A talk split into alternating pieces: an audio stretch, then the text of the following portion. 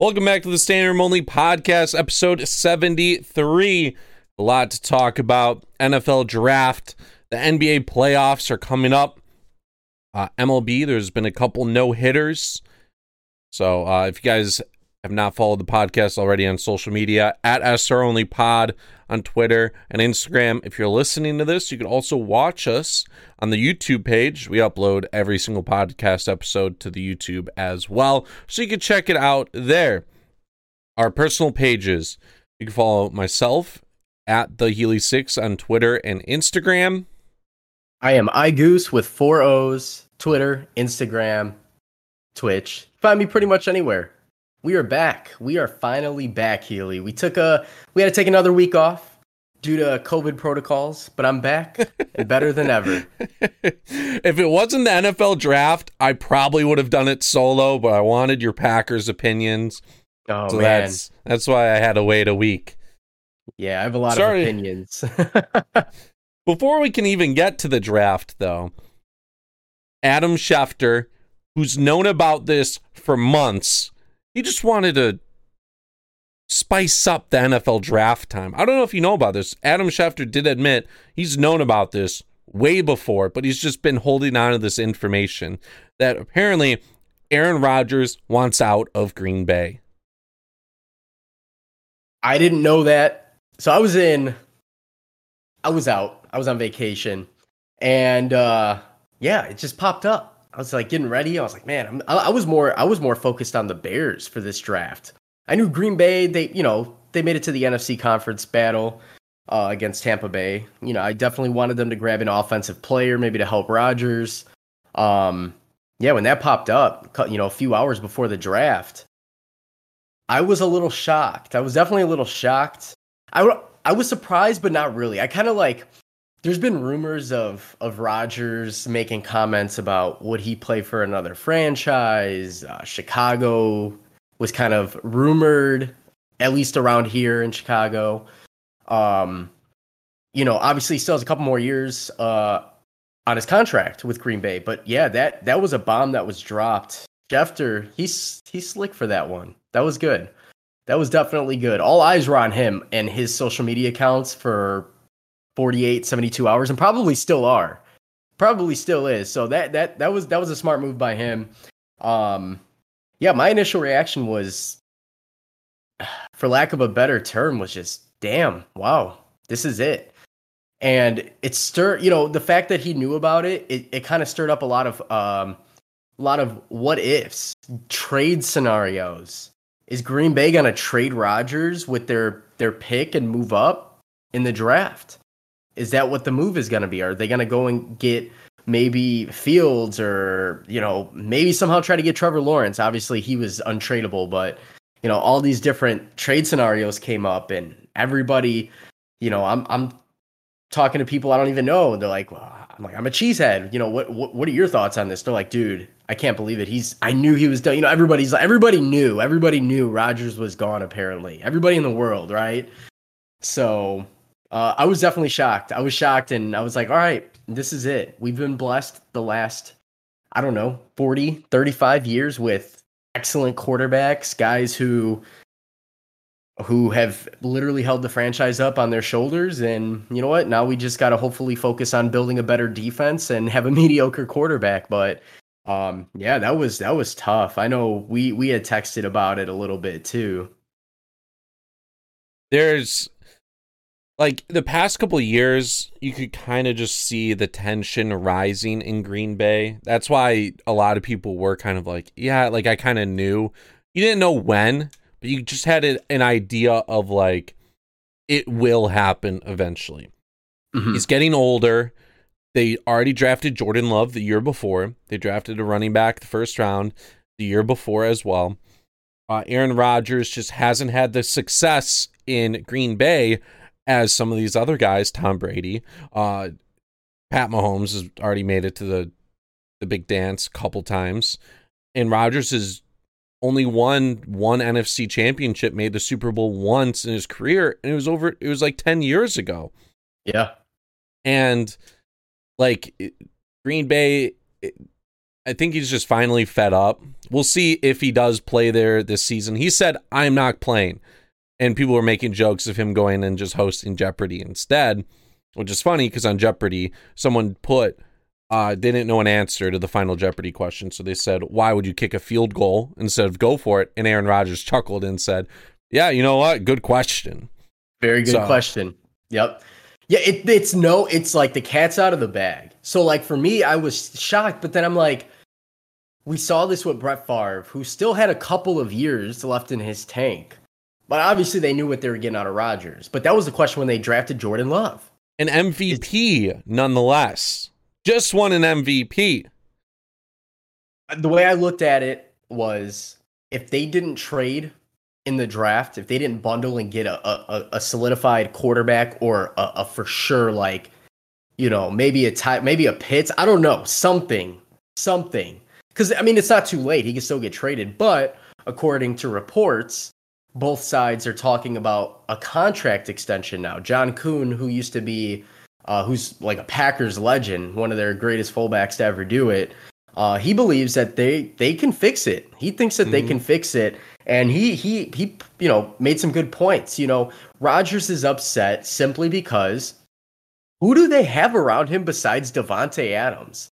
Aaron Jones is good. They re-signed Aaron Jones, but it makes you wonder: is it a part of a good system? You have a guy, you have, you have teams who are who are more worried that Rodgers is going to throw for six touchdowns in one half to Davante Adams, and then they have some like other flyers like Valdes-Scantling, like guys who aren't really that good, but I, you know, they, he wants he wants a better, he wants an extension, and he wants security. He wants to know that this team is all in to go to the Super Bowl. They have what it takes to go to the Super Bowl. They should have went to the Super Bowl last year. I bad play calling to end the first half. You don't don't kick the field goal at the end of the game. Give you you basically did not trust Rodgers. You told Rodgers you don't trust him. But you trust him to throw 60-yard touchdown passes at the end of games over the last few years. You know, it's just like one of those things. It's it's a slap in the face it's a slap in the face. You know, my girlfriend asked me, she's like, "What? Like, are you like okay?" I'm like, "Yeah." I'm like, but the the words that came out of my mouth was "F Green Bay." I'm like, they keep messing with. They're literally toying with him. They know what they're getting out of him. They know they're gonna have a winning record as long as he's healthy. But that's not yeah. fair. That's not fair. Chiefs go out and they spend all this money in the last offseason, last two off seasons, even though they have one of the best quarterbacks who's one of the highest paid give him some help. They just His rebuilt their whole entire offensive line. Yeah, and exa- in one off season, in one off season, and Green Bay goes out and they they draft uh, a defensive back. They draft a cornerback, which okay, you want to help the defense. You want to go out, you want to help the defense, but you're going to go out and you're going to draft Eric Stokes out of Georgia, who is good. He's good. I, I mean, I have nothing bad. Nobody has anything bad to say about the pick because he's a good defensive back. But Green Bay, I feel like, has drafted in the last 10 years so many defensive backs. So many defensive backs. And I feel like he does complement Jaire Alexander, who arguably is the best defensive back in the game next to like Jalen Ramsey, some of the other ones. But now you go out, you don't even draft an offensive lineman. You don't draft a, a, very athletic receiver in the first round. You go after a defensive back, and I feel like that uh, again is a, a, little bit of a slap in the face. And I know the defense, if they had a good defense, if they had a Chicago type defense, they would be untouchable. They would be untouchable. But adding a defensive back, I don't think is the move. Yeah, could definitely could definitely see that. You brought up a good point earlier with the contract. That's another big thing. He, I think he just wants one more big contract to carry him through and have that guarantee. And he's not seeing it right now. And he wants to like guarantee a spot somewhere. So that's, he might be just using it as leverage and using it to force him to get a contract. And who knows, maybe he does stay there. Yeah. He's 36 years old and he doesn't look like he, he's aging football wise like Tom Brady. He he's still performing. He's peak performance. He's his contract's up in the end of 2023. So he'll be 38, 39.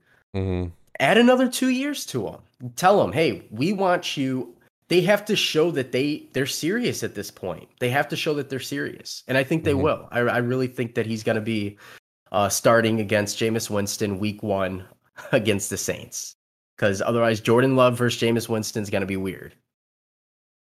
My first reaction when I saw these reports, it was draft day, and the Bears haven't had a first round draft pick in a few years. They traded for Mm-hmm. Trubisky, wasted wasted some first round draft picks there. They traded for Khalil Mack, spent some That's first round first draft rounds. picks there, and I was pumped. I was excited for the Bears, but what I was most excited about was the possibility of Green Bay finally not having a good quarterback to destroy the Bears. My whole life, they've had Favre and Rodgers, and I've just never been alive in where Green Bay just doesn't have a quarterback. I thought for sure they made it seem like Rodgers was for sure being dealt, and it was the first time where I thought that the torch would be passed to Chicago because that division would be wide open. Any team could win it technically, but I Mhm. feel like with the Bears making, you know, their defense is still good. The Bears probably have the best defense in the division. If their offense, I know Andy Dalton, even even beyond one year, I'm not even thinking just this first year immediately, but I was like, man, they if they end up doing something in this draft and Rodgers is gone, which they did, obviously, um, that that would be a scary sight. You get a playmaker on the offensive side and the de- keep the defense. That defense is on the field too much the last couple years. yeah, So man. We will find out if Aaron Rodgers is uh, on the Packers. Uh, what we will have to wait until June. This is a big key component of why just popped in my head of why Rodgers probably hasn't been dealt yet. So right now, if he's dealt, it's like 30 plus million against the cap. If they wait until June 3rd, it, he only costs or he only counts as 21 million against the cap. it's a lot. Yes. So that's why he has not been traded yet. And I think once that time period comes up, Hawks are going to be hot. There's a number of teams that will just swap their starter straight up with obviously other incentives. You're Mhm. going to want a team to eat some of that. You're going to want cash considerations. But there are about 20, we'll say 24 teams that will trade their starter along with something else to get Aaron Rodgers, to get three years out of Rodgers. You know what you're getting. You know what you're Mhm. getting. I don't think it's going to happen. I thought for sure he was done. I think I'm a firm believer in law of attraction. And I picture him starting in a Packers uniform. I still think the the chances are higher that he's in a Packers uniform than any other team right now. It's mm-hmm. that's just what I feel like. It's it's And who's to still say- Who's to say they don't trade him to a scrub team and he just go and his career for sure is gonna die. the Raiders. I mean, I don't. Yeah, but I mean, even then, he makes the Raiders so much better. Like he makes any team so much better just because of his like his his IQ, his Mhm. IQ. You know, but the Raiders would be uh, a questionable one. we will find out then or like in June, probably pick up some talks. A few weeks. yeah. NFL draft talk though, like a, a team that was probably gonna go after uh, Aaron Rodgers was the San Francisco 49ers, and they ended up drafting the quarterback pick number three, Trey Lance. That pretty much brings them out of the equation. They Yep. could probably still trade, but at this point, you don't. You've already drafted a quarterback with the number three pick. Uh, going back to the number one overall, it was Trevor Lawrence. Easy pick right there. Mhm. He goes to Urban Meyer, new coach of the Jaguars. They get their for sure pick. Number two pick, kind of a a 100% chance of like guessing who it was going to be. Zach Wilson. He went to the Jets. Yep. And then the big toss up was actually the number three pick with the 49ers. All week, I was seeing talks about it was either going to be Mac Jones or Trey Lance. But like Justin Fields should have been in that conversation. Justin Fields was like the second or third best quarterback prospect, but Yeah, all week, all week it was he's not coachable. Mhm. He's not a good guy. He's always last one in, first one out. He's not smart enough or whatever. As draft day came about, he he uh like the IQ test or whatever, the Wonderlic test came out and he had a fantastic score on it. And the 49ers, they went with Trey Lance over Mac Jones, which is great. I am not a big believer on Mac Jones at all. I don't know why his draft stock skyrocketed. Not a big believer with it. And they went with Mac. We saw a few picks happen. Ja'Marr Chase going to the Bengals. Weird choice because, like, Ja'Marr Chase, he's cool. He played with Burrow before in college. It's just they needed an O line. he's quick. That might be why they picked him because Joe Burrow's only going to have a he's only going to have a second throw. Their receivers, they have good receivers though. Like they they actually have weapons on the offense. So I was surprised by that. He's very I mean that kid's talented though. He's talented. Um very surprised they didn't go with an offensive line. That's like the one shocker right there. I don't even know. Do they still have Ty- Tyler Boyd still there, right? Like the Bengals receivers are are still Yeah, they still have Tyler Boyd and Tee Higgins, which those two guys had some pretty damn good games last year. Pretty damn good games. So I guess it doesn't hurt to be super loaded with to to to pair up and match up with Burrow. They uh Mhm. their run game, I don't know, their run game is hit or miss every single year. Joe Mixon, we don't know what you're gonna get out of him. He has good games, he has bad games. The offensive line's everything. I'm surprised. There were some there's a lot of good offensive line in this draft. Ooh. Speaking of something, I just won a Michael Vick signed football. Nice. I, I just entered a charity stream and I won a Michael Vick football. So that's pretty cool. Uh, that's why I was a little off. Everybody round of applause for Healy. That is pretty sick. You gotta put that one uh right there behind your uh stream. Oh yeah, definitely. Yeah, I got a message saying WTF, and I'm like, what did I do? Like, I'm I'm in the middle of this podcast. Like, am I am I live streaming? Did I accidentally say something somewhere? Did I post something? But back to the NFL draft. Uh, we saw we saw another guy. We saw the Eagles trade with the Cowboys. They traded up to get DeVonta Smith. How do you feel Mhm. about that? I love it. I thought love it was. It's going to be good. Philadelphia, they've needed wide receivers. they've just been lacking that. They traded with the division rival. I don't think it's as necessarily bad as like a baseball where you won't you'll never see like the Yankees and Red Sox trade as Ottavino got traded this past offseason. We'll disregard that. And Babe Ruth a long time ago, disregard Mhm. that. You'll you'll rarely see like that happen. But the Eagles jumped up. They traded back originally in the draft to trade back up, and they still got value. They they still got the guy they wanted.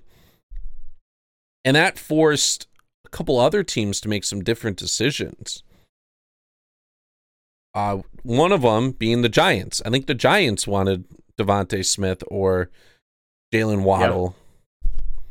Yeah, they were able to trade obviously with Chicago. They they traded back and they grabbed uh Florida receiver Kadarius Toney, who's still pretty Mhm. good. Good Yeah, receiver. he's a playmaker. Mm-hmm.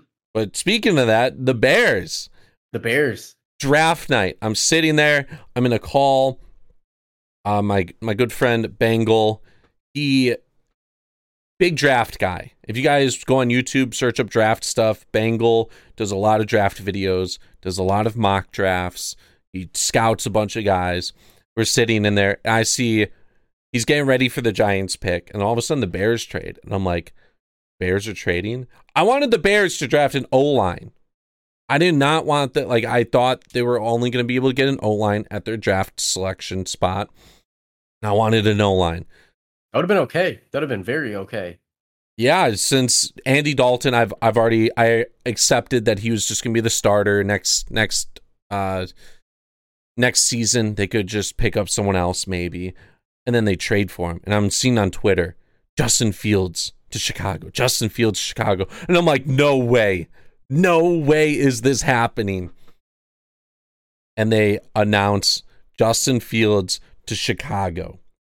And I am just I am so happy because my friend Bengal, he if he ranked like all these prospects in the past like 10 years for quarterbacks or whatever, if this quarterback class and last year's quarterback class was combined, Justin Fields, he had him higher ranked than Joe Burrow.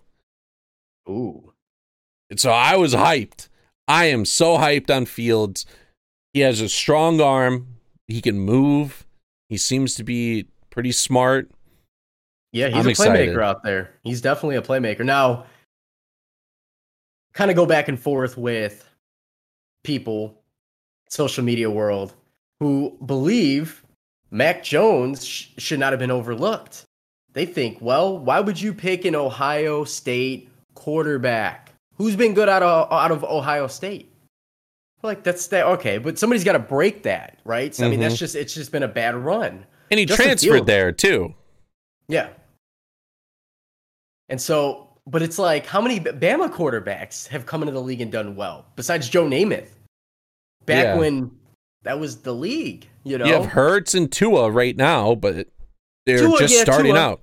They're just starting yeah. out, though. You don't know. Yeah, they could end up not starting after this next season. Like we see it happen where guys they get a run for three years and then, but you never know. I I I personally think Justin Fields was a great pick. I think that was Obviously, you're not going to get the first two quarterbacks. You're not going to get Trey Lance. You're not going to get Trevor Lawrence. I don't think Mac Jones or Zach Wilson and Zach Wilson. Yeah, and I don't think uh, Mac Jones. I think he fits the Patri- He's going to fit the Patriots scheme more than he would Chicago's. Not saying he's bad, but Justin Fields is going to be that playmaker that uh, Mitch Trubisky should have been. Mm-hmm. The woulda, coulda, should have. Because the Bears were missing that playmaking ability out of Trubisky, being able to hit those targets down the field, hit those targets down. Darnell Mooney is about to go off this year. He is about to go off. I'm talking like he had a good year last year. You get him paired with a good quarterback who's not going to overthrow him. We don't know, obviously, yet. But I'm pretty confident with Justin Fields that there's going to be less overthrows and just more it's he's going to be able to open the game more. I mean, he's mobile. Mm-hmm. He's mobile as well. He's not a slow quarterback. So I think overall, just the overall draft for Chicago, I mean that they pretty much got like an A. They got an A. Yeah. I like Trubisky, you mentioned it, his accuracy issues. When the Bears were winning games, when they were, it, was it 2018 when they were yeah. like really good, the double doink. 2018, they won games because Trubisky was able to move around and create plays. Yeah. Once he was once he stopped doing that, it was over. Like he w- he worked well out of the pocket. What he couldn't do well though was work well inside the pocket. So he had a lot of weaknesses to his game. But some of the stuff the like Justin Fields are going to have he's going to have that uh those weaknesses like fixed in that scenario and he's going to be able to have that playmaking ability to get outside the pocket, throw the deep ball, create plays. And as you said, with the Bears draft pick, he got an A. My friend Bengal, he doesn't normally like the Bears. I don't know why, but he he he draft or he graded the Bears in A, an A plus, like pretty much. They got an offensive lineman in the second round who had a first round draft trade. That's the guy I wanted originally, and they and he still fell. And then they traded away their fourth round pick or whatever. The fifth round guys they got was another offensive lineman, which was very solid. Getting two O line in the draft helps out your quarterback right there. And then they go out and get Khalil Herbert in the sixth round. He's more of a complete running back. He's going to be more of a complete running back than uh, Tarik Cohen. Sorry about that, Tarik. Uh, he's going to be able to make plays. He's going to be able to run the ball better than him. I can't remember Tarik's contract, but he will definitely probably start getting more more reps. he'll probably slot in as that like second running back eventually with David Montgomery. They go out and get a guy like Dazz Newsome, who's a good slot guy. He'll help him out. Uh, apparently, he will be like the replacement to Anthony Miller, who's probably not going to resign after this year. They go out mm-hmm. and get Thomas Graham in the sixth round, a cornerback to help out with that need, and then they get a, a defensive tackle in Tonga. It's a good. I mean, there's there's no doubt that they had probably the best draft. They ended up, especially over the last couple years, where they haven't had a first round pick. They haven't had a first round pick since was it Mitch Trubisky? Was their last one? Because they traded for Khalil Mack. Right? So maybe eh, yeah, I'm gonna assume so. Because then all I remember is Kevin White being drafted first round, and that just didn't work out at all historically their first round picks have not been great. They've had good. They've obviously had some great first round picks in the past 15 years.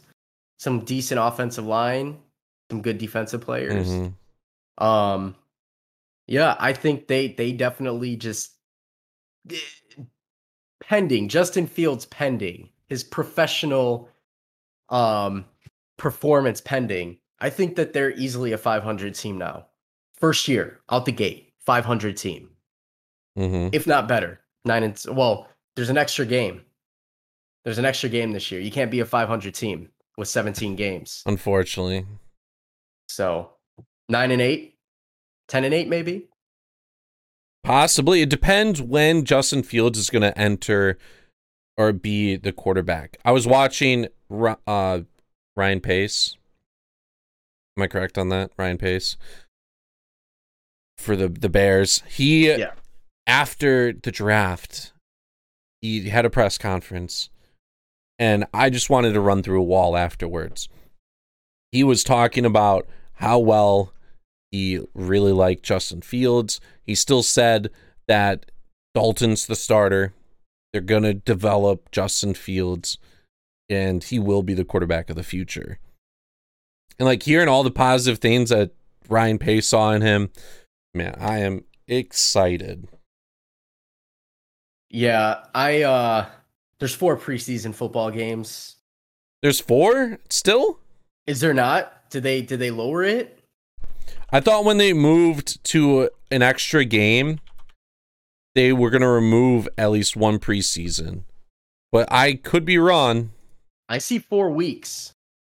I see okay. 4 weeks of preseason. So we get okay. more football, people. We're getting more football. Interesting. No, I don't know if all teams are playing every week. That's the only thing I don't know. Well, here's what I'm seeing. I'm seeing. So th- this this article came out May 12th. Was yesterday. You got the Hall of Fame game. Then you got mm-hmm. week one, week two, week three, and then the regular season. There's so normally so... five weeks with the Hall of Fame game. So it's four. Okay, so it's four weeks with the Hall of Fame game. Yeah, Green yeah. Bay has three preseason games: Texans, Jets, Bills. Okay. So, so okay. Yeah. So we're still so we're still looking at the same time frame for the NFL schedule. Mm-hmm. Same same start, same finish. Yes.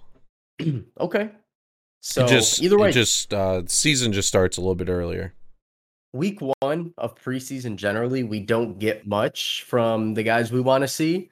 Uh, now we will. Now we will. So Justin Fields expect him to be starting. I would assume week one, and uh, Dalton makes one mistake. Fields, I mean, Fields really has to do horrible, like horrible, to not. I feel like to not get the starting position at this point. Mm-hmm. Definitely, and so I, I still think Dalton starts at least one or two games. That's just how he, he, he may. There's an extra game this year. Speaking of, the NFL schedule was released. It's it's interesting because the question was, well, if there's an extra game, who's going to be the home team in that extra week, and who's going to be the away team? We'll come to find out. NFC, all NFC teams have nine road games, eight home games. So the NFC teams are getting the shit end of the stick, which is okay. It's okay. Uh, makes for some juicy matchups, that's for sure. Have you had a chance to really dissect the schedule yet and look at like the strength of schedule? As of right now, the Bucs are projected to have the easiest schedule based on roster performance by Mhm. players. Um, I saw the 49ers have a pretty easy one. The Steelers are going to get destroyed this year. Steelers are tough. The Bears Steelers have a are tough schedule. Yeah, you know what? I think uh yeah, based on the Bears schedule, I I think they're okay though. I think they're okay. Um who do they do they play the Chiefs as well? They do. Am They play the Chiefs, they play the Ravens, they play the Buccaneers. Oh, they that's- they have a very I think the oh, Rams. man. Rams week 1 on Sunday night football. That's going to be a good matchup. The Rams have to be favored in that game, I would think. They they had a f- strong finish to the regular season last year. Obviously lost to Green Bay in the playoffs, but they just had Matthew Stafford, someone with a little bit more of an IQ, I would say, than Jared Goff. So that that's gonna be a fun game to watch. Be a definitely a fun game to watch. Um, man, they have the Bucs again this year. The Ravens, the Cardinals are, I think, gonna be going into the season underrated. Seahawks, Vikings. It's definitely a tough schedule for the NFC North. It's definitely a tough schedule. I'm looking forward to the Bucs, Tom Brady playing in Foxborough, which I believe is week four of this year. Yeah, Tom Brady going back home to play the New England Patriots. Mac Jones, maybe Mac Jones, could be Cam Newton. We don't know. To me, uh, I think I think I'm looking forward to the atmosphere of that game. I assume there's going to be fans. Seems like most states are going to have fans now. I'm looking forward to that. It's going to be a good. It'll be a good matchup. But I still think that the Bucs right now, next, I mean, Bucs and Chiefs to me are looking like the two favorites already. I mean, even before the Super Bowl got played this last season, I felt like they're already on in line to play again. Mm-hmm. It's gonna be a good year. This extra game, it's gonna make things interesting. A lot of big moves. Dolphins, I felt like got better from the draft. Dolphins had a damn good draft. I'm excited for teams that I don't normally get excited for. I'm excited for Chicago. I'm excited for Chicago. Yeah, It's- maybe maybe this NFL season it'll be a lot easier to keep track of teams. Maybe I'll Mhm. actually pick out the teams I want to watch and watch those games unlike the NBA season in which I picked out a bunch of like I picked out a handful of teams to watch and all of them are playing very well. Besides the Bulls, I picked the Bulls. I picked the Suns and they did really well and I should have been watching them all year, but I didn't. NFL Yeah. it'll be easier in that in that sense. Cardinals You get one definitely going to be a Yeah. definitely going to be a, a team to watch.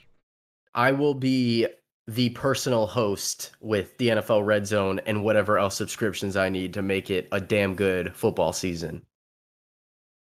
Yeah, NFL Red Zone makes it a lot easier too. Yeah.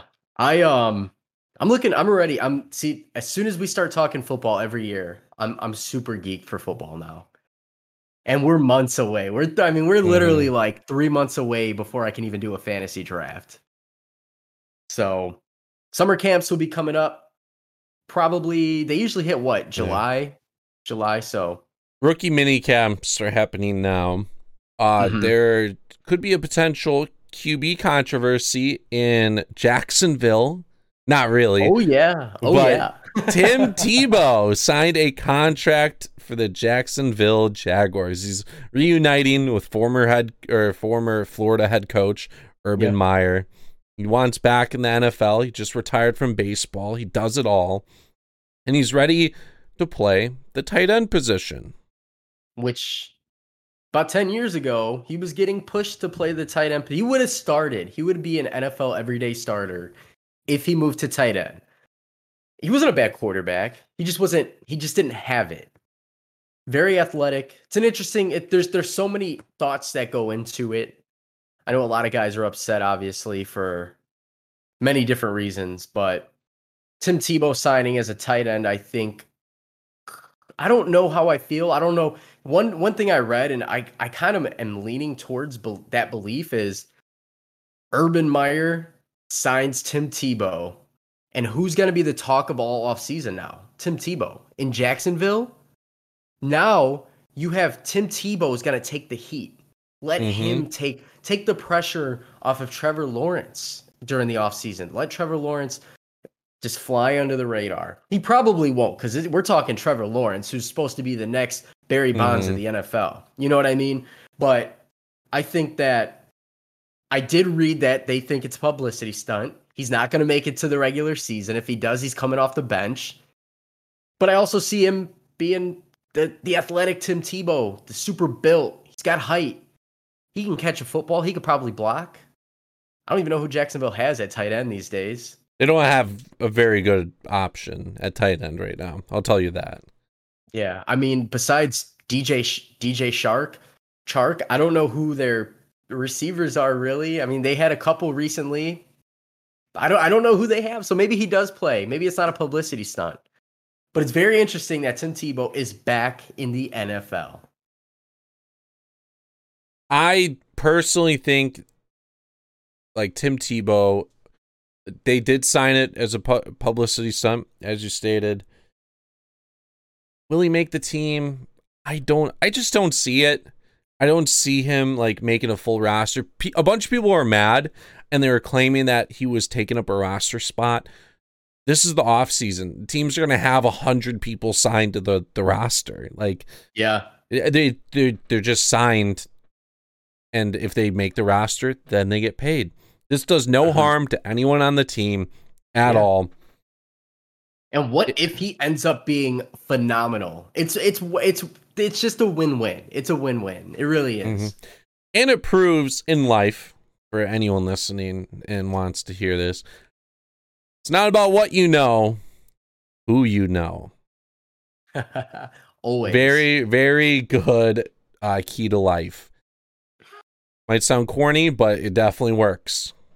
I mean, he's reuniting 15 years later with the head coach in which they won national titles with. So, and he's getting a paycheck. What did he sign? A one year deal? Yeah, Not one mu- year was- deal.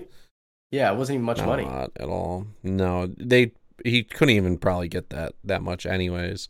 hmm And we will see if he does make the team. I'm not going to doubt it though. Tim Tebow is a pretty good athlete. He tries his hardest. He's played football before. It's just will the age and the time away from the game uh like be hurtful to it. It's another thing we're going to have to wait on and see. I'm I'm though. more excited to see him on Sunday giving a pregame speech. Mhm. Have his players running headfirst through brick walls, you know. Yeah, maybe, maybe. Besides that, there isn't too much about the NFL to talk about left. So we're going to transition into basketball. I, next week, we are going to talk about the playoffs. Play in starts May 18th, which is next Playoffs? Tuesday. Next Tuesday. So we're already going to see a play in game happen next Tuesday. Playoffs start uh, the following Saturday. We're 10, 9, 10 days away from that. And next next week we're going to go over our preseason predictions and we'll talk about the playoffs then. This week we're going to just talk about the end of the season. What's been happening, uh some things to look forward to entering the playoffs. One of them is the Chicago Bulls. They still just have a slight chance of making the playoffs. I put them on the topic list today because they disappointed after the Vucevic trade. And I'm not Yeah. saying that it's because they traded for Vucevic. I'm going to stick by this forever. Their main goal was to get rid of Lauri Markkanen and pick up someone else, and it never happened, and it just screwed them the remainder of the season.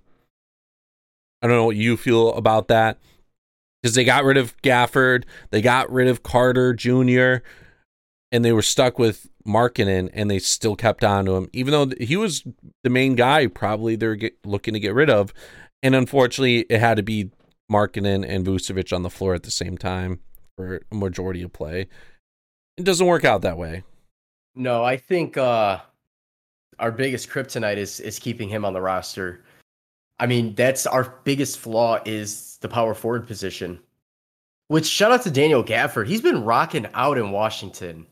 I know Russell having a triple double is really making his team flourish, but that man is finally he's having some great games that we saw the potential in him. I mean, mm-hmm. we talked about it all the time. We're like, you know what? It's just not fit for Chicago. We don't know how to use them. So shout yeah. out to him. But but Markkanen, eh, I mean, he doesn't. He's not even a factor anymore. Thad Young plays. We have Daniel Theis who's playing a lot. I like Daniel Theis because he can shoot the long ball. Mm-hmm. And he's mm-hmm. kind of a bruiser in the paint. He's a he's a little bruiser in the paint. I like that. You like that out of a out of a guy, uh, especially at that position. There was Zach LaVine missing. What did he miss? He had COVID. He was out for like yeah. He missed six, a bunch games. of games. Missed a lot, and because of that, there were some games that we fell, and they still have a fighting chance. How do they get into the playoffs? They have to win out the next three games. Washington will have to lose out their next two games, and they get the tiebreaker. They'll get the 10th seed, and then they'll play in the play-in tournament. Mm-hmm. I, I, you know what? I'm disappointed with Chicago, but I can't help but think how big of a W it is that they made the trade that they made. They got Vucevic, and Vucevic is having some damn good games in Chicago. Mm-hmm. He's having the same great success that he had in Orlando. And this is wild. Zach LaVine is putting up 40 point games. So we have our duo, Coby White. Coby White, now that he's getting that playing time, he's had some big games. He's shooting efficiently from downtown. Satoransky, I think, is done after this year. I think his contract, there's a lot of guys whose contracts mm-hmm. are up and a lot of like contracts that need to go, like Felicio, who makes like nine million. Satoransky's making like 10. You, if you add it all up, we're going to be able to afford another good player. Not maybe like a um an all-star, but damn near close. We don't I don't know if we need an all-star. I don't know. I think we do because that's where the league's going. There aren't that many free agents this year. There's some player options like I think Chris Paul, Kawhi Leonard, Anthony Davis, guys who are probably going to re-sign. But I'm going to mark it up in the W column, not because of how the season turned out, but just for the moves in the offseason with management and coaching and the fact that they made we I don't even remember the last time we made a splash at the trade deadline ever ever besides trading away good players. Yeah, trading away uh yeah, just expiring contracts this off se- this season in general was going to be a wash. Like we weren't expecting the Bulls to even do anything in the playoffs. We wanted mm-hmm. them to make the playoffs and we thought that's all they're going to do this off season.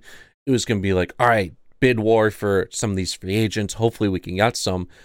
Bulls said fuck the the chance of getting a, a player in the off season. Let's just get the guaranteed return now and then we can use Vucevic and LaVine in the offseason to like persuade someone else maybe to join. They're still missing a point guard. Coby White's playing point. He is not a point guard though. Too reckless with the ball. His decision making isn't the best. He's a shooting guard on the Bulls and probably in general. He he works well off the ball. He can shoot lights out. Handling it, I don't think it's meant for him. If the Bulls could have a a dominant point guard or just like a pass first type guy who can make plays. Just imagine if Chris Paul, I don't know Chris Paul's contract, but just imagine like Chris Paul, look at the difference he's making with the Suns. He made him an instant top of the top seed playoff team. Yeah, yeah, literally. The Bulls need him... someone like that, and then they need some like a forward. They need another decent forward that can stretch the floor and play some defense there's a few guys that are free agents upcoming where if you don't overpay them, they could work out. So obviously, Chris Paul, Kawhi Leonard, player options, you're not going to get them. Those guys continue to perform. Chris Paul at his age is probably still going to get a $30 million contract. Michael Conley's a free agent. He's 33 years old. He's never been the go-to. He's never when he was with Memphis years ago. It that whole Memphis team was good. He was good mm-hmm. with Utah. You he's just there to be a point guard, which is what the Bulls need. He's an option. Uh, you mentioned a forward. I mean, he plays the two guard. I don't know if it'll work, but DeMar DeRozan might be able to stretch the floor. Um, there's not many forwards out there. Kelly Oubre, you have that's pretty much it. Like a Justice Winslow, Trevor Ariza, guys that aren't worth what they're gonna probably get out of a contract just because they're veteran players. Mm-hmm. So we might be hurting, but Pat Williams could still. Yeah, develop. maybe Pat Williams could move. If they get a point guard, Pat Williams could play the four. You have LaVine at the three, Will, uh, Coby White at the two, and a point guard. You could. I mean, look at Charlotte. The way I look at Charlotte, and they, besides PJ Washington and Cody Zeller, their guys can literally, it's almost like they're running all guards. They run Devonte Graham, Terry Rozier, and LaMelo Ball on the on the court at the same time, and they're all guards.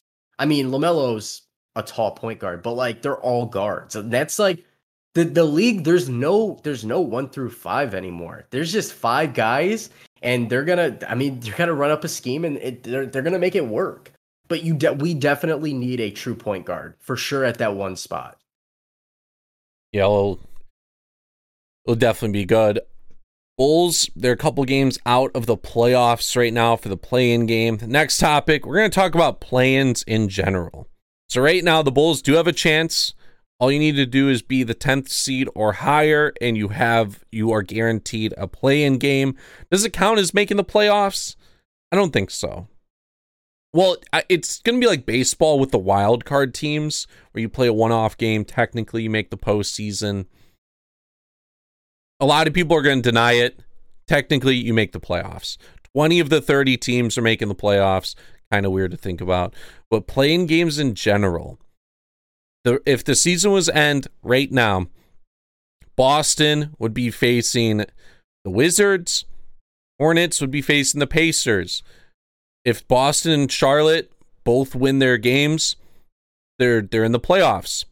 If uh the Pacers or Wizards win game one, they have a chance to win another game.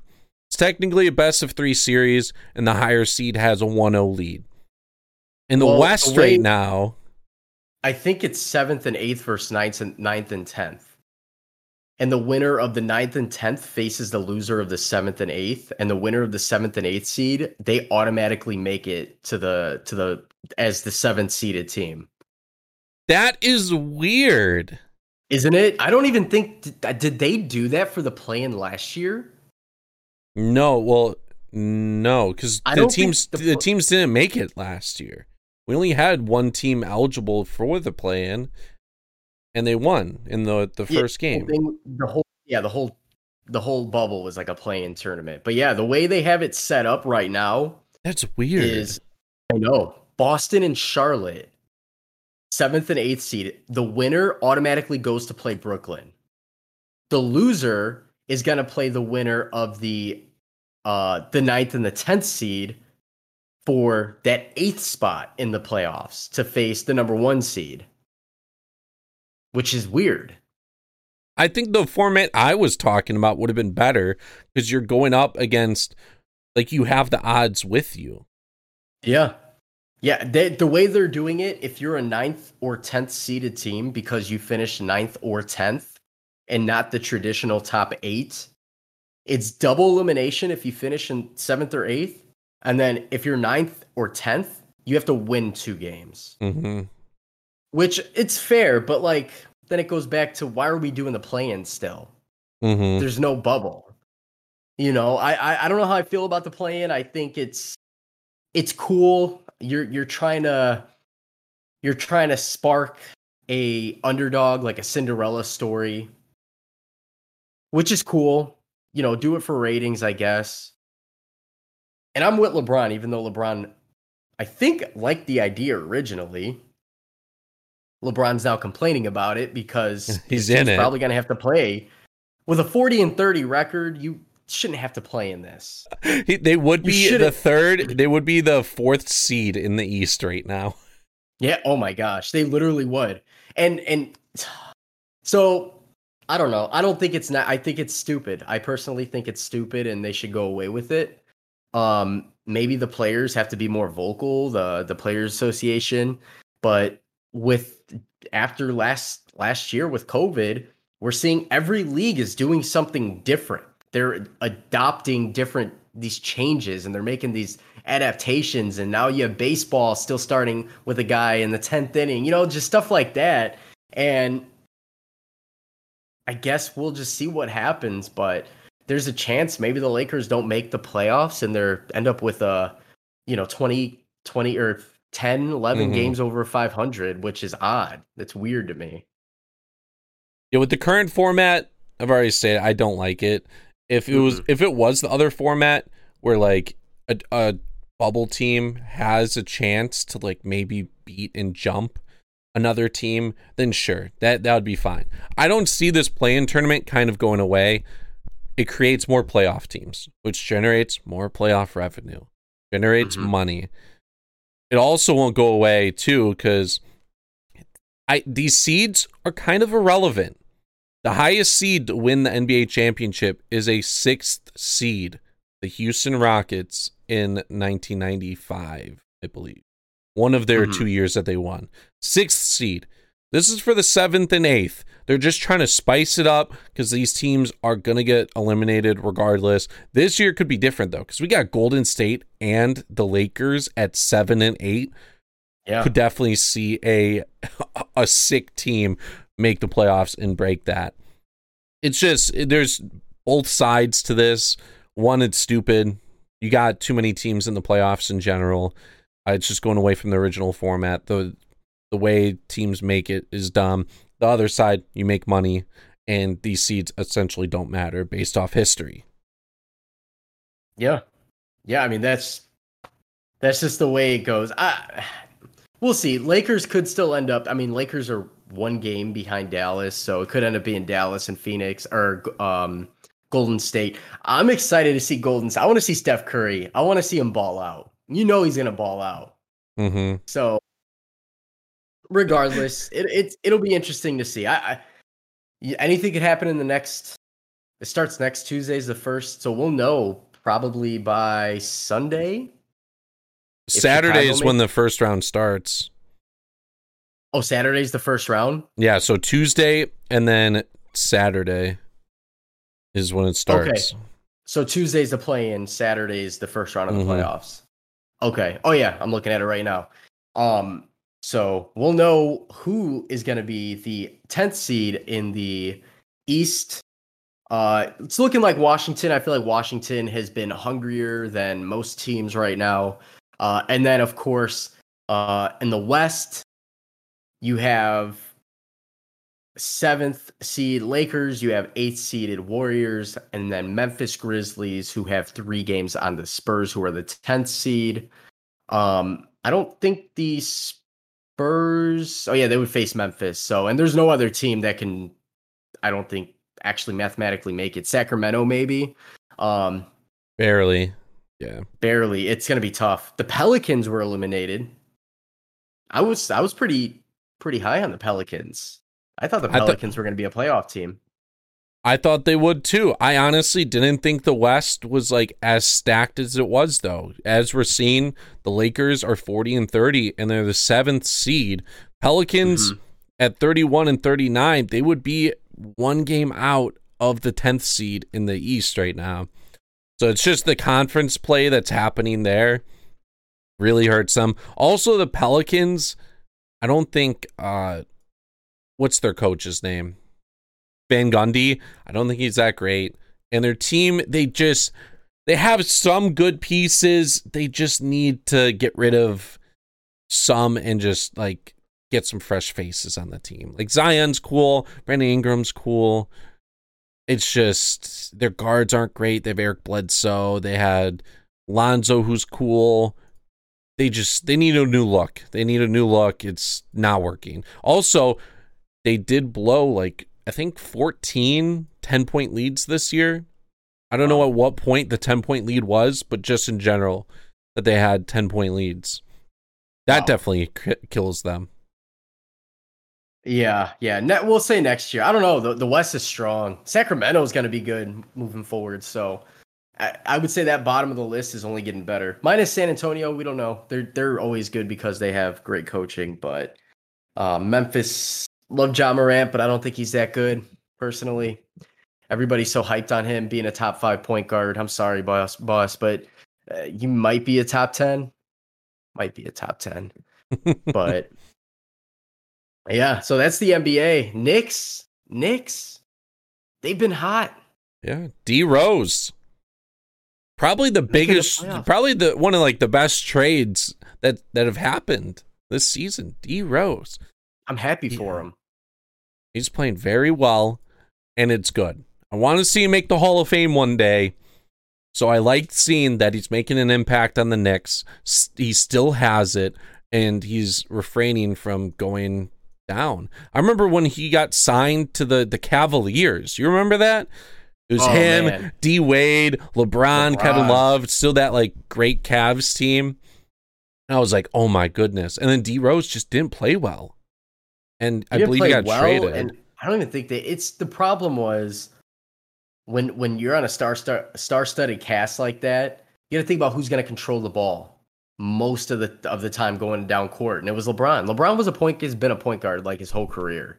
So even though he's not looked at like a point guard, but he handles the ball as much as any starting point guard would in the league. So it just he just needed to go to the right place, and him getting traded to the Knicks, Tom Thibodeau, Thibodeau back with Thibs.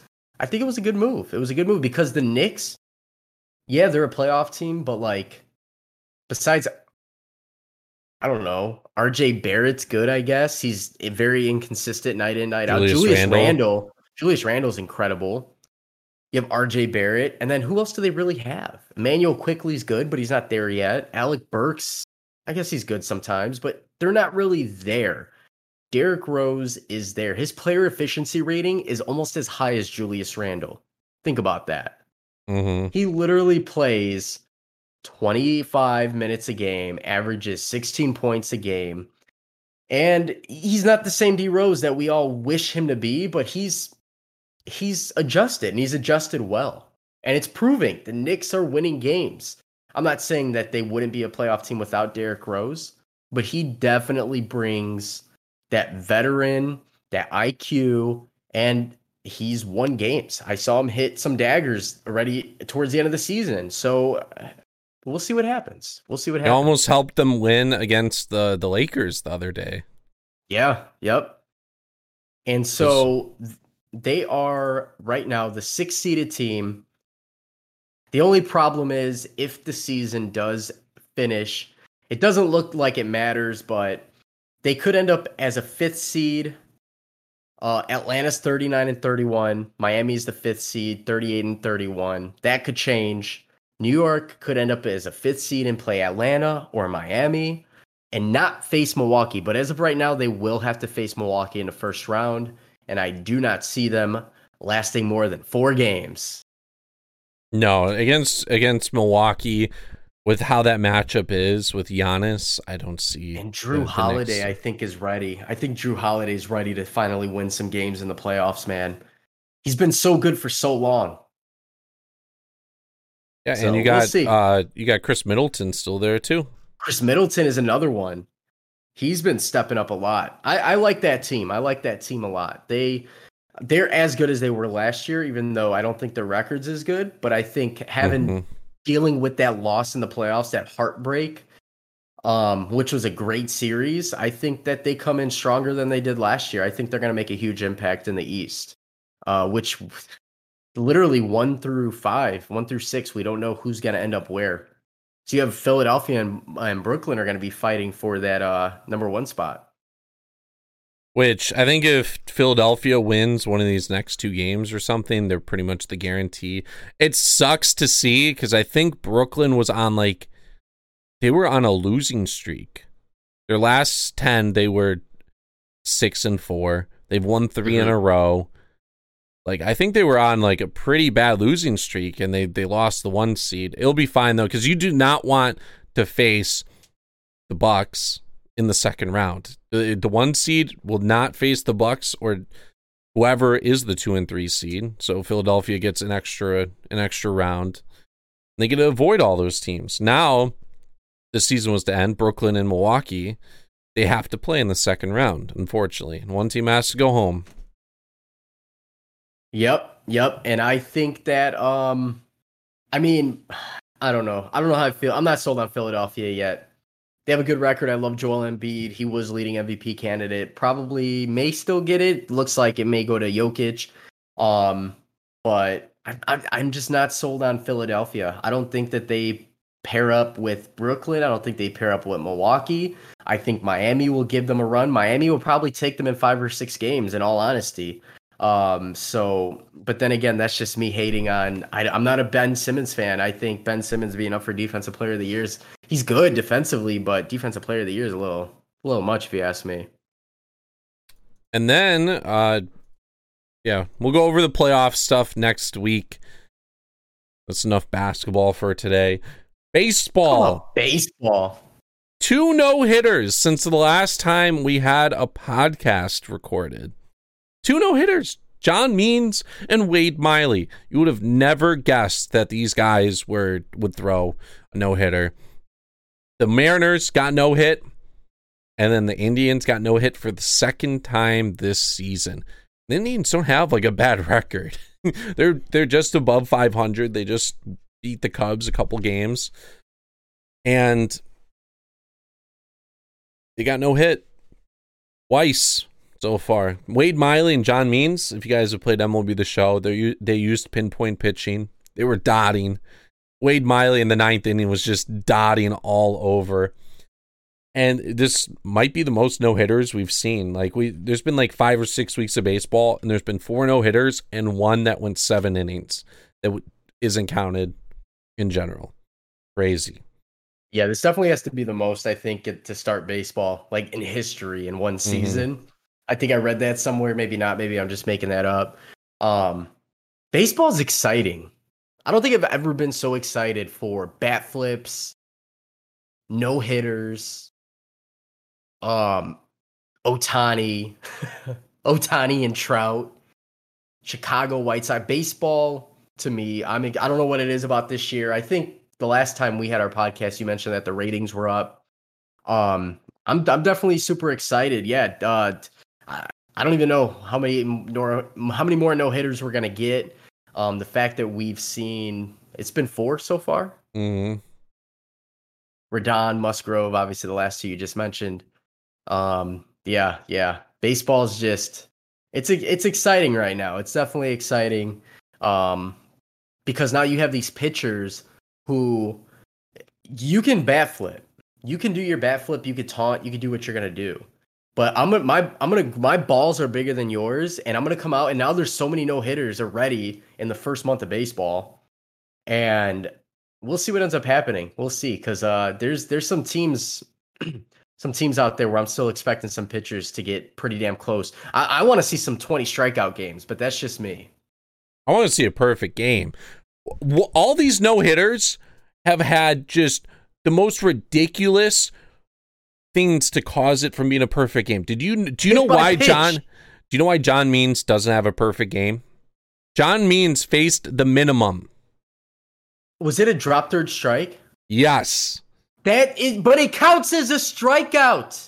Yes. He struck out, got on base, and then he got caught stealing. So he faced the minimum and pitched a no hitter. I don't I don't get it. I get it. Perfect game is no base runners whatsoever. No errors, no walks, no hit by pitch. But you're gonna you're gonna reward him with the strikeout though. Mm-hmm. That would have been funny because it was in Seattle. The last guy to throw a perfect game was Felix Hernandez. And I mm-hmm. believe. Philip Humber threw a perfect game. Or was it a no hitter? Philip Humber, I think, threw a per uh for the White Sox. Yeah. I'm pretty sure he threw a perfect game. Yes, it was a perfect game in Seattle. Oh, wow. That would have been crazy to see that happen. So, with all these no hitters happening, it's like I saw a good discussion point on Twitter. I wanted to talk about it. Uh, my friend Nate. Uh, one thing I could bring up before this guys are like making it obvious is MLB ever going to crack down on this? It looks like guys are using like rosin. Rosin's on the mound already, but like they're using pine tar and stuff to, like throw pitches. I wonder if we will ever see a crackdown to that. We should. And also, I wonder if we will ever see a time where, like, let's say this era of baseball, the next three seasons, there's just a bunch of no hitters. There's guys breaking strikeout records and just striking out in general. Would this this era get tainted? Would every pitcher in this era get tainted? Because it's it's Like allowed right now. It, well, Yeah. it's technically not, but they aren't doing anything right now. So like Mhm. it's it's just flying. But my main point is Nate brought up how he thinks over the next couple of years we could see teams start going from this just swing for the fence mentality, just hit the ball and just try to hit home runs every time. Which guys aren't trying to do that. They're trying to like actually make contact. They're trying to just put the ball in play and due to their techniques of putting the ball in play, it, it goes over the wall. But he's saying in general, guys go towards like a contact approach where they just try to just think the ball into play. And we go back towards like a, a high average type time. Not necessarily mm-hmm. like a 330, you get a bunch of guys hitting 330, but guys hitting actually 300 on the year. Mm-hmm. That'd be interesting. It could happen. Strikeouts are flying. Yeah. Guys Yeah. are not putting the ball in play at all. And these pitchers are getting so good that you kind of have to combat it by like focusing on more of like a contact type approach. Mm-hmm. I mean, if that's what we have to go to, I just don't want home runs. I don't want a home run leader to only have like 35 home runs on the year. I I don't, don't think that, that. would happen. I don't want that. I don't think that will happen. But I think right now a bunch of teams, guys are just hitting like 250 or below, and they're just hitting nukes for the most part. yeah. Well, you got guys like Joey Gallo, Joc Pederson, guys who will probably hit 25, 30 home runs, but yet bat like a 230, a 220, a 200. It's it's interesting to see. Let me see here. Baseball. We have how how incredible is Shohei? How He incredible is- he? Amazing. He batted it's leadoff yesterday. The previous day, he pitched and hit second. He currently has more war on the season on baseball reference uh, than Mike Trout does. Mike Trout's Wow. having a phenomenal season. But Shohei, he has like a 210 ERA. He just struck out 10 guys the other day. He's hitting Yeah. pretty well. He is doing it all. He's doing what I wanted to see happen last year. This is why he year, has this is why he was a good MVP candidate last year and why I picked him to win the MVP last year but not Cy Young because he can do both and you don't have to be he's pitching well. He's pitching great. But for what he's doing, you don't have to be number 1 in both to win MVP. You could be like a top 5 hitter or top 10 hitter even and a top 10 pitcher or maybe even a top 15 pitcher.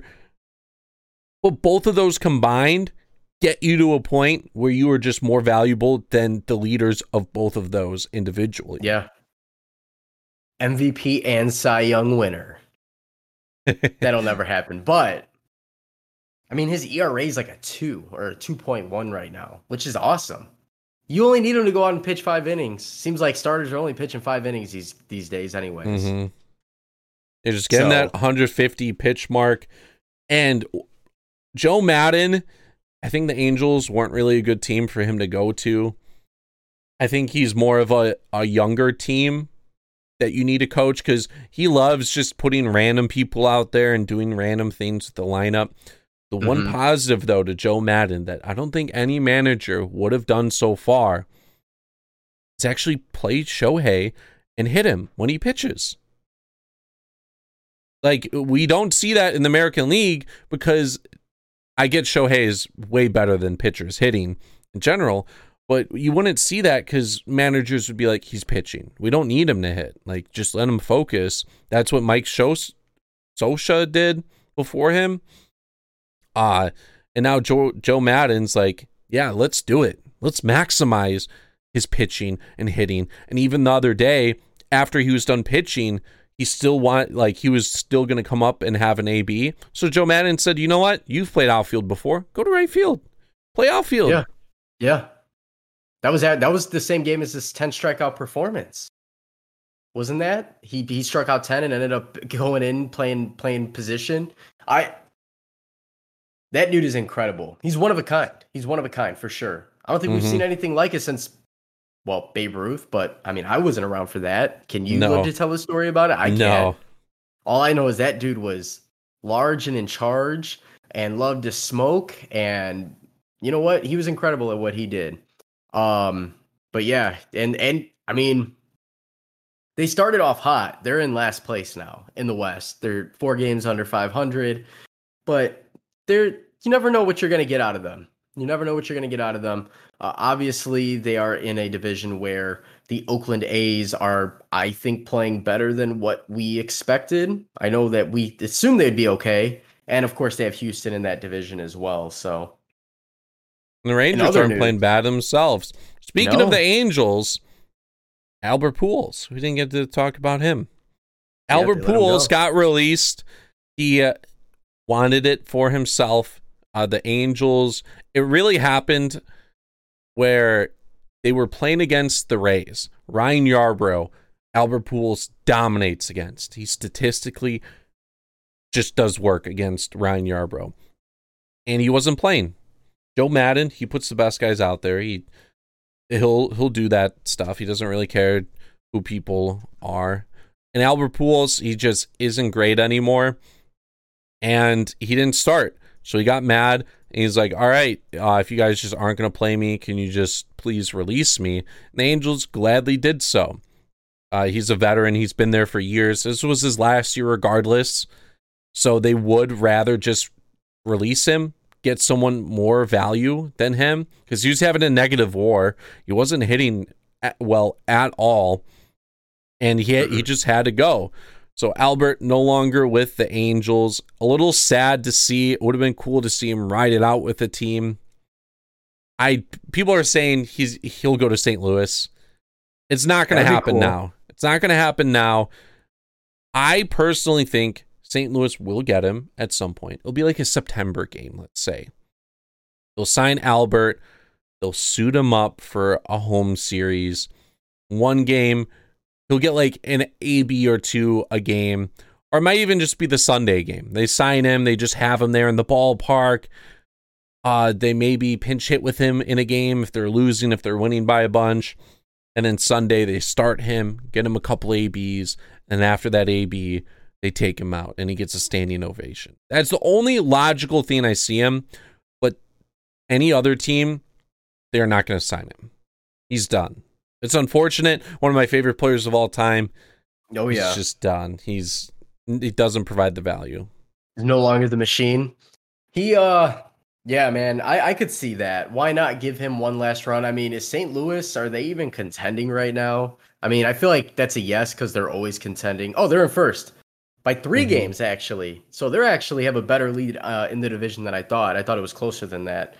Um yeah, that would be pretty cool. Uh, Albert Pujols Pujols going back to um St. Louis. It would be a different stadium. This is a new stadium, right? He didn't play in He the played there. He played there. He did. He did. Okay. Okay. So he would be playing in in in his roots where he dominated. Literally would bat at Mhm. 330, 35 homers, 100 something RBIs. Um I mean, I remember I remember Pujols literally from the ESPN commercials. He was literally they had him set up like he was a Terminator, like he was the machine they would The machine. him. That's his nickname. Machine. The machine, yeah. And his stance, he, he used to have a super wide stance Yeah. and he was locked and loaded. Those hips would move faster than John Travolta in 70s dance movies. And man, he was fun to watch. That St. Louis team was fun. Did he he did he win a World Series with Two, them? Okay, so he's got a couple and he's got like probably like four MVPs. So three MVPs. three. Okay, that was close. That was a guess. Yeah. But that would be cool. That'd be cool to see him go back and have him come off the bench and start every three, four games on the Mhm. weekend, a Sunday game. Get the crowd. I mean, if I lived in St. Louis, I would make it a point to go see him a few times for sure. Yeah. You know, It- maybe get him to sign something. That would that would be funny. Uh, for the people still listening this far in, listening to the baseball segment, might be news too. Like Albert, he only posted a 12 war in his 10 years with Anaheim, Los Angeles. 12. Wow. 10 years. He is a 99.6 career war player. 12 of it came in 10 years. He was just that dominant in St. Louis. He had, I was watching the Cardinals Brewers game today. He had 400 home runs while still in St. Louis. 400 in 2010. 11 years later, all he needed was 300 or so. And he just couldn't do it in Anaheim or wow. Los Angeles, whatever you want to call it. Oh man, he was supposed to break the records. He broke every record in MLB games that I played if it if it counts. He literally hit like 900 home runs, but that's nuts. That's nuts. That's a that's a crazy stat right there. He's literally played mm-hmm. 20 years in the league, right? Yeah, he played in his rookie year was 20 or 2001. So technically yeah. this was year 21. Uh, a big reason why he declined so fast still still out there is a conspiracy, but it's being proven quite a bit that this was true. He's listed at 41 years of age. Uh, right now, let me let me let me see. Right now, he is technically 41 and 117 days old. But there's people that believe he is actually 43 or 44. Really? Yes, he came over at 16. He had a story about how he hit a ball off Octavio Dotel when he was 13. And during that interview, he said, "Yeah, it was 28 years ago, when he was like 38 or some, or yeah, 38 or something, which at the time would have put him at like 41 years of age." and there's there's that conspiracy there's also like teams knew he was older than he was back in 2011 the marlins gm at the time knew they said he said he knew albert was older but they were going to sign him just because they knew 2019 2020 and 2021 wasn't going to be like a difference they were signing him for that production then and the publicity that they would get which didn't work out so if you want to look more into that for anyone listening it's a, an interesting find. That an article did come out in 2011, so don't come at me now just because he's retiring. I did have someone come at me because of that, but back in 2011, there's still skepticalness. Like Miguel Tejada, he he was actually two years older than what he was listed at for a while. There's a bunch of Dominican players which do that because if you're actually older, like let's say you're getting scouted in the Dominican and you're 19 years old the teams might be like, uh, okay, like whatever. You look like every other 19 year old. But if you say you're 16, you're like, oh my goodness, I'm six. You're 16. How? Jasson Dominguez is one of them. I don't know how old Jasson is. He's technically 17 or 18 right now, but he could be like another one where they just don't have good records of birth certificates and guys lie about their age and to get to the bigs. You know, like the Little League World Series when 16 year olds are going up against 11 year olds? Yeah. Could easily be that. that. that. I off tangent with the Albert Pujols stuff, but wanted to talk about that and just like how he could possibly be, be older. Maybe we'll find out in the future because it would make a lot more sense. You just don't randomly at the age of 37 just all of a all of a sudden forget how to hit a baseball when your first 10 years of your First 11 seasons in St. Louis, you hit 445 home runs. Yeah. Just doesn't make sense. It's gonna That's be an interesting fact. I are interesting uh conspiracy. I'm I'm a fan of conspiracy when it mixes with sports, so I'm gonna have something to read on this weekend. That's that's that's very interesting, Healy. Yeah, definitely a possibility, and there's been proof before with stuff happening. Yeah, Miguel Tejada did admit that he lied about his age too. I just saw that, which Miguel Tejada was another one that I was a huge fan of him growing up with Oakland mm-hmm. and Baltimore and wow, that's that's nuts that that's a thing, but hey, more power to them, I guess. hmm And the last topic we have for tonight is Jared Kelenic finally getting the call up. We talked about this in way back in the off season uh, where the Seattle Mariners guy was caught on video. I don't know what he was doing, but he was talking to someone. He's like, "Yeah, Jared Kelenic not playing this season. Julio Rodriguez not playing this season. We're keeping him down on purpose." They fired him. Jared Kelenic has been amazing in the minors so far. I believe he had a hit in every single uh minor league AB so far in 6 games, 29 plate appearances, 27 ABs. He's 370 batting average, 414 on base, 630 slug, slugging for 1000 OPS. He had two home runs, five RBIs, 10 hits in 6 games and they're like, all right, Taylor Trammell, he's struggling a little bit. It's time to call up our stud, and that's Jared. Wow. That's I remember that was like the big thing. That was that just happened like within the last couple of months before the season started. Yeah. With the Mariners exec. That's uh wow. Wow. And well, they also called up Logan Gilbert today, another one mm-hmm. of their top prospects to start the game we're seeing we're seeing this happen a lot quicker and I love it. I love seeing these younger guys. Like we already know like Wander Franco should be good. Jared Kelenic should be good. We have to wait cuz the teams just generally aren't ready and they're waiting for that perfect spot cuz teams value these 6 years that they just get these guys for free.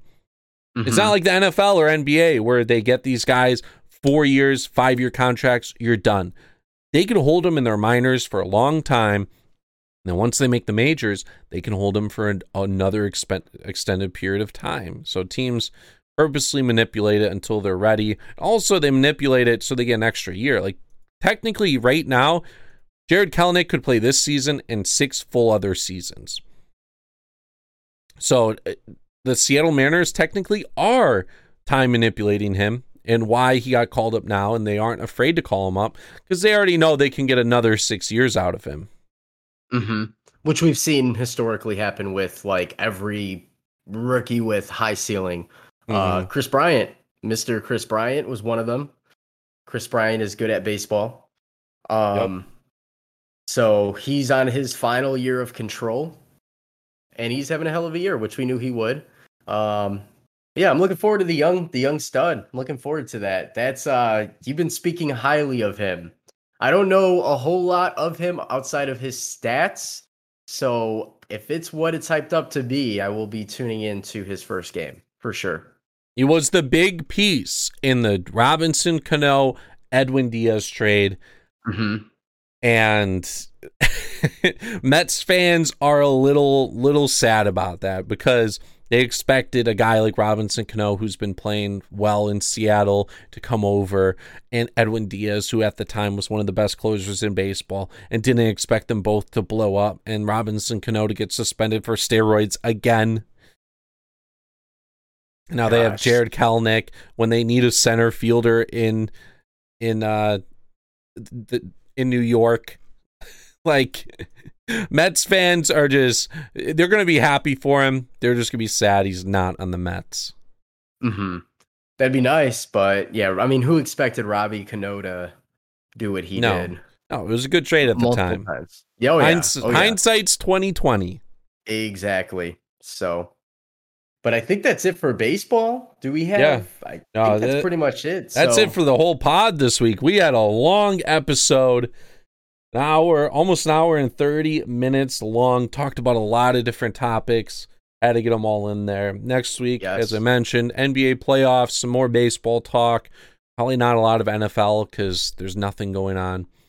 I'm ready. I'm ready for the to go back. I'm gonna have to listen to what we predicted in the NBA preseason and see what we predicted. I'm pretty sure I had the Nets over the Lakers. That's all I know we'll take a peek at that. As always, follow us on social media at SR Only Pod.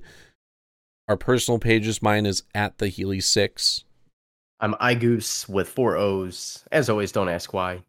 Make sure you guys add us on there. Make sure you guys stay interactive with us on our social media accounts for Standing Room Only Podcast, SR Only Pod, Twitter, uh, Instagram, more so Twitter. Twitter, uh, we can we can talk shit back and forth. Um, uh, you'll see me on there. You'll know it's me on there. Um, so yeah, definitely uh, stay tuned. Uh, thank you guys for bearing with us. We missed last week due to COVID, but I'm back. I'm Mhm. back. We'll see you next week.